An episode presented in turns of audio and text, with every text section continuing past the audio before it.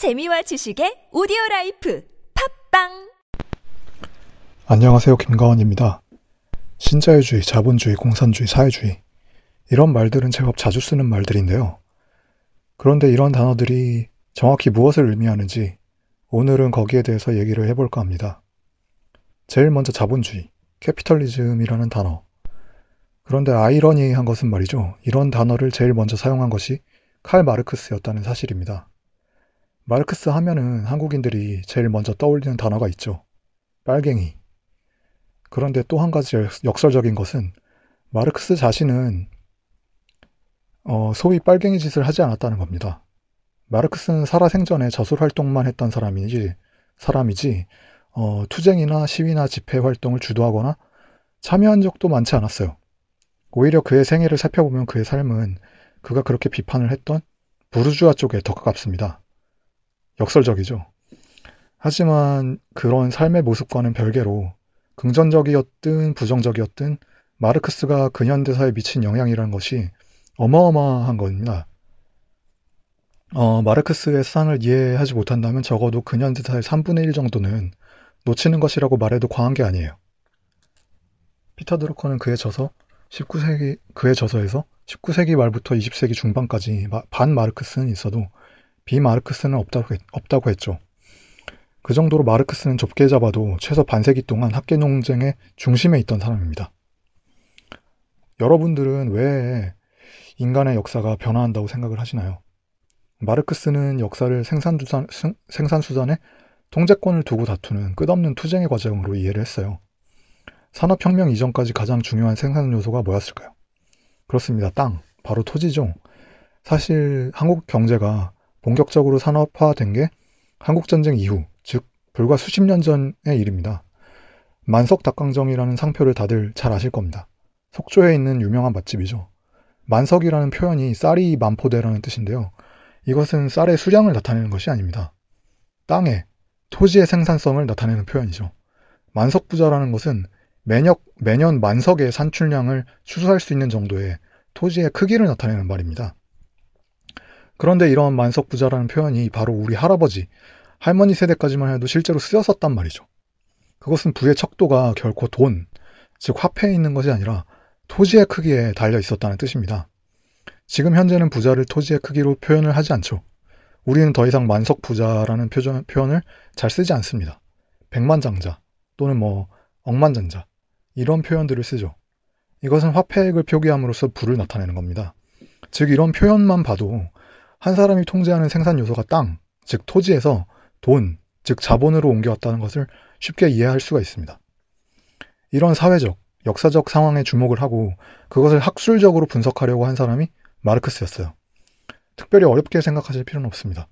사회학과 학도들 같은 경우에는 마르크스의 이론을 수준 깊게 이해를 하고 비판하는 데까지 가야 되기 때문에 머리 깨지도록 어렵게 공부할 필요가 있긴 하지만 말이죠. 어, 자본주의, 캐피털리즘, 이제는 약간 그 뜻이 뭔지 감이 오시지 않을까 싶습니다. 자본주의는 바로 생산 요소로서 자본의 기여분을 인정하는 사회제도죠. 쉽게 말해서 돈을 가진 사람은 그 돈을 투자함으로써 수익의 기회를 얻는 사회제도. 그게 바로 자본주의죠. 더 쉽게 말하자면 여러분들이 은행에 돈을 넣었을 때 이자를 받을 수, 받을 수 있는 것. 그게 자본주의입니다. 그에 비해서 공산주의는 자본의 기여분을 인정하지 않아요. 이게 자본주의와 공산주의를 가르는 가장 큰 기준점입니다. 사실 이게 마르크스의 관점에서 거칠게 표현을 한 것이고요. 자본주의와 공산주의는 학자들마다 매우 다양하게 정의가 나눠집니다. 하지만 자본의 기여분을 인정을 하느냐, 인정하지 않느냐 하는 것으로 자본주의와 공산주의를 나눌 수 있다는 제 설명이 크게 틀리는 경우는 아마 거의 없을 겁니다. 그렇다면 공산주의 체제에서는 은행에 저금을 해도 이자를 받을 수가 없느냐? 예, 그렇습니다. 사실 어떻게 보면 되게 황당한 제도죠. 공산주의는 화폐의 소유 그 자체를 금지합니다. 자, 그렇다면 여기서 한 가지 짚고 넘어가야 되는 문제가 있습니다. 돈이란 것이 과연 무엇인가 하는 점입니다. 돈이 뭘까요? 사실 별로 어려운 게 아니죠.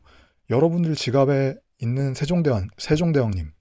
바로 그게 돈입니다. 하지만 경제학자들은 그렇게 돈을 정의하지를 않아요. 예를 들어서 직불카드라든지, 신용카드라든지, 어음, 수표, 심지어는 은, 금, 쌀. 이런 재화들도 얼마든지 결제 수단이 될 수 있잖아요. 교환 거래에 있어서 매개의 수단이 될 수 있는 모든 것들을 통틀어가 통틀어서 경제, 경제학자들은 화폐라고 부릅니다. 그런데 이런 화폐에 대한 소유를 금지한다는 건 말이죠. 사실상 모든 종류의 교환, 교환 거래를 금지하겠다는 것과 마찬가지입니다. 예를 들어서 여러분이 지금 당장 집에 먹을 게 없다. 쌀이 없다. 우리가 만일 공산주의 사회에 살고 있다면 여러분들은 시장에서 쌀을 사오는 게 아니라 가까운 주민센터나 파출소에 찾아가서 쌀을 달라고 해야 돼요. 좀 어이가 없죠. 그런데 이런 21세기의 시각에서 바라보면 좀 어이없는 그런 사상이 어떻게 그렇게 오랫동안 전체 인류의 절반 가까이를 지배할 수 있었을까? 마르크스의 자본주의 비판을 들어보면 아주 일리가 없지도 않기 때문입니다. 과연 자본이 하는 일이 뭘까? 마르크스는 이런 질문을 던졌어요. 산업혁명 초기에 노동자들은 하루 12시간 노동이 기본이었어요. 산업재해 보험이라든지 뭐 실업보험 같은 제도도 없었기 때문에 굉장히 열악한 환경에서 장시간 노동을 해서 건강을 크게 잃는다고 해도 그걸 보상받을 길은 거의 없었습니다. 그리고 당시에는 청소년들을 고용하지 말아야 된다는 법도 없었어요. 그래서 8살 정도가 되면 취직을 해서 하루 12시간씩 고된 노동에 시달려야, 시달려야 되는 게 당시에 가진 것이 없는 사람들, 즉 무산자들의 현실이었습니다. 어, 마르크스식으로 표현하자면 프롤레타리아들이죠. 이런 현실은 지금도 저개발 국가에서 생각보다 흔히 관찰되는 일이에요. 그런데 이상하게도 자본을 투자한 사람들은 별로 하는 일이 없어 보였단 말이죠. 왜 하루에 12시간씩 죽어라고 일을 하는 사람들은 어, 말 그대로 숨 마시고 일만 하는 사람들은 가진 게 없는 상태를 벗어나지 못하고 먹고 사는 것조차도 힘든데 그보다 노동 강도가, 노동 강도가 훨씬 적은 사람들이 더 많은 몫을 가져가는 걸까? 이게 과연 타당한 일일까? 마르크스의 이론은 바로 이런 문제의식에서 출발을 합니다. 자본을 가진 사람들은 이렇게 말을 하죠. 내 돈을, 내 돈을 들여서 공장을 짓고 기대, 기계도 들여놓고 그랬는데 어, 이런 투자는 전적으로 나의 돈과 나의 신용, 신용으로 이루어진 거다. 그에 대한 어떤 보상을 받는 것은 당연하다. 그런데 마르크스는 이렇게 생각을 했습니다. 공장을 짓고 기계를 만드는데도 결국에는 노동이 필요하다는 거죠. 어, 인간의 노동이 투입되지 않고 생산되는 게 과연 있을까? 그리고 마르크스가 도라, 도달했던 결론은 없다였죠. 노동이 전혀 투입되지 않고 생산물이 쏟아지는 기적 같은 일은 인간 사회에서는 목격될 수가 없는 거죠. 기계를 이용해서 생산을 한다고 해도 기계를 만드는데 노동이 필요할 것이고 기계, 기계를 또 가동을 하는데도 또 노동이 필요하죠. 그렇다면 결국 모든 재화와 노, 그 용역의 가치는 투입된 자본의 가치가 아니라 투입된 노동의 가치로 환원될 수 있다는 결론에 도달하게 되는 겁니다. 마르크스가 가장 높게 평가를 했으면서도 또 가장 목소리를 높여서 비판했던 게 바로 유한 책임제도, 즉 주식회사 제도였어요. 소유와 경영이 분리됨으로 인해서 투자자들은 사실상 경영상의 어떠한 행위에 대해서도 더 이상 자신의 노동을 투입하지 않는 불로소득자가 된 거죠. 게다가 그들은 유한 책임을 지기 때문에 리스크도 일정 수준에서 억제가 됩니다. 주식은 일종의 옵션이기 때문인데요. 이러한 유, 이러한 주식회사 제도로 인해서 대규모의 자본, 조, 자본 조달이 가능해졌고 대규모의 자본 투입으로 인해서 노동 생산성 노동 생산 생산성 또한 급격하게 올라갔습니다. 죄송합니다. 발음이 예를 들어서 철강산업, 철도산업, 통신산업 이런 산업들은 아무리 재벌이라고 해도 개인이 가진 돈만으로 사업 자금을 마련하기가 쉽지가 않아요. 그런데 주식 발행을, 발행을 해서 대규모로 자본을 조달하고 또 그 자본을 바탕으로 해서 대규모의 채권을 발행을 하면 이런 산업들이 가능해진다, 해진단 말이죠. 그리고 이런 철강이나 철도, 통신 같은 소위 기관 산업들이라고 하죠. 이런 산업들이 자리를 잡으면 노동 생산성은 그 전과 비교가 안 되게 높아집니다. 지금 당장 한국에 제철소도 없고 통신시설도 없다고 생각을 해보세요. 제철소가 없으면 자동차나 배를 만드는 일도 힘들 것이고 통신시설이 없으면 서로 연락을 주고받는데도 며칠씩 걸릴 거라는 말이죠. 물론 한국에서는 이런 기간 산업의 투자를 국가 주도로 하긴 했습니다만 상당 부분 예. 아무튼 이런 산업이 노동, 노동 생산성에 미치는 어마어마한 영향이라는 것은 쉽게 알 수가 있단 말이죠. 그리고 마르크스는 이런 유한 책임 제도야말로 인류 역사상에 유례가 없는 생산성을 가능하게 만드는 자본주의의 위대함을 보여주는 제도라고 극찬을 했습니다. 하지만 또 다른 한편으로는 유한 책임 제도야말로 자본주의의 모순성을 적나라하게 드러내는 제도라고 비판을 또 했죠. 왜마, 왜냐하면 사실상 소유와 경영이 분리되고 나면은 주주들은 그다지 하는 일이 없거든요. 이사회 제도를 통해서 대리권을 부여받은 이사들이 일을 하지 주주들이 직접 회사에 출근해서 일하고 의사결정을 하지는 않잖아요. 노동을 가장 적게 투입하는 사람들이 왜 회사 이윤의 일부를 가져가야 하는가? 이건 모순되었다.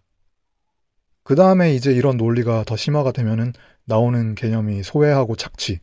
예, 그 유명한 소외와 착취의 개념인데요. 여기에 대해서는 더 이상 설명하지 않겠습니다. 너무 길어지기 때문인데요. 어, 그런 이론적인 얘기보다도 왜 공산주의 사, 제도, 공산주의라는 제도가 실패로 끝나야 했는가에 대해서 잠시 말하는 게 나을 것 같아요. 막스 베버는 칼막스의 이러한 이론을 정면으로 비판했습니다. 베버는 화, 화폐 경제를 없애는 게 결코 무산계급의 죄송합니다.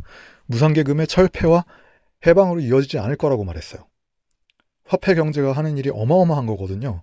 소위 말하는 경제학의 3대 문제, 즉 무엇을 생산할 것인가, 또 얼마나 그것을 생산할 것인가, 생산물을 누구한테 줄 것인가 하는 문제는 말처럼 간단한 게 아닙니다.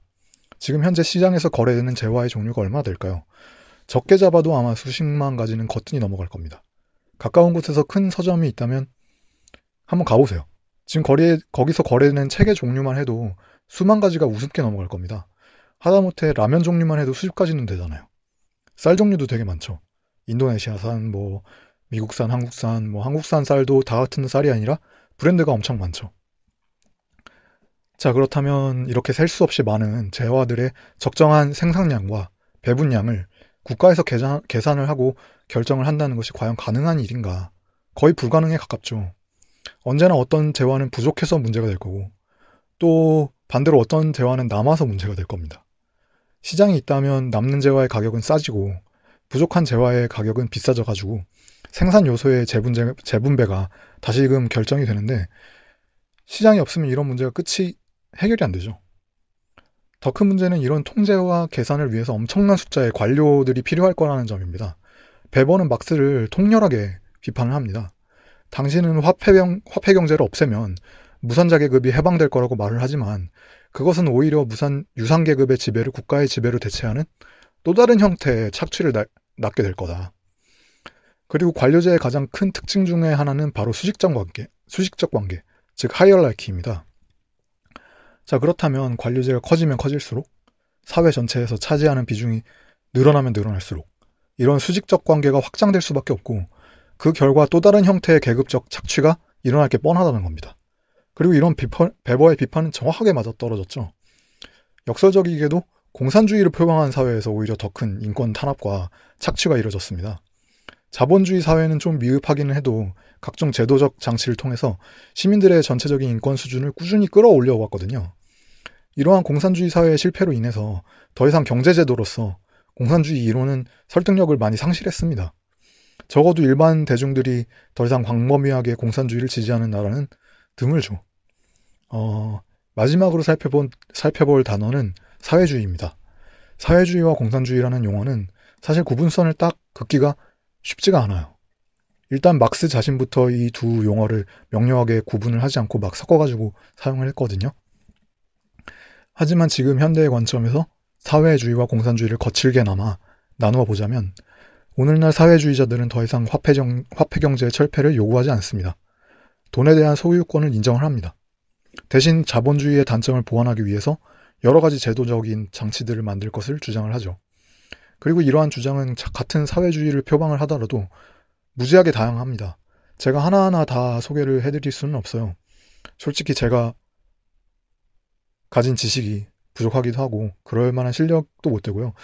어, 시간도 부족하고 말이죠. 앤서니 기든스의 이론의 일부만 잠깐 맛보기식처럼 말씀을 드리고 오늘 방, 오늘 방송은 짧게 마치고자 합니다. 부의 재분배와 사회적 안전망을 중시하는 주장은 결국 welfare state, 즉 복지국가의 형태로 나타나는, 나타나는데요. 복지국, 복지국가 제도를 도입한 나라들의 어, 경제 성장률과 노동 생산성 증가율이 점차 하락하는 현상이, 현상이 나타납니다. 근데 그런 현상이 과연 복지제도 때문인가 하는 점에 대해서는 아직도 이렇다 할 결론이 안 났어요. 신자유주의자들은 그렇다. 복지제도, 복지제도 때문이다. 라고 말을 하고 뉴케인지언들은 그렇지 않다 라고 반박을 하고 있습니다. 사실 대처리즘과 레이거노믹스의 효과가 과연 있었는가를 따져보면 통계적으로 유의한 정도의 차이가 있다고 확실한 결론을 내리기는 힘들거든요.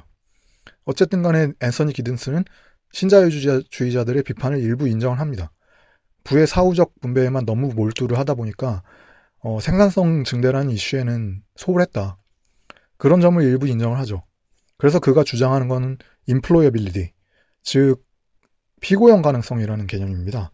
국가가 사후적인 부의 배분에만 초점을 맞출 것이 아니라 교육에 투자를 함으로써 노동자들의 생산성을 증대를 시켜주자는 거죠. 또한 기업들이 새로운 산업에 투자를 하는 것을 장려를 함으로써 양질의 일자리도 늘지, 늘리자. 쉽게 말해서 기업에게 주는 혜택은 노동자에게 돌아가고 노동자에게 주는 혜택은 기업에게 다시 서로 되돌아가는 선순환 관계를 만들자는 그런 소리입니다. 자, 어, 쉽고 최대한 쉽고 재밌게 풀어내려고 저 나름대로의 어떤 노력은 했는데요. 듣는 분들이 느끼시기에 어땠는지 모르겠습니다. 업데이트는 어, 매주 수요일 날 하도록 하겠습니다. 늦은 시간에 올릴 수도 있으니까 목요일 날 검색을 해주시면 좋을 것 같고요. 지금까지 김가원이었습니다. 즐거운 하루 되시길 바랍니다. 감사합니다.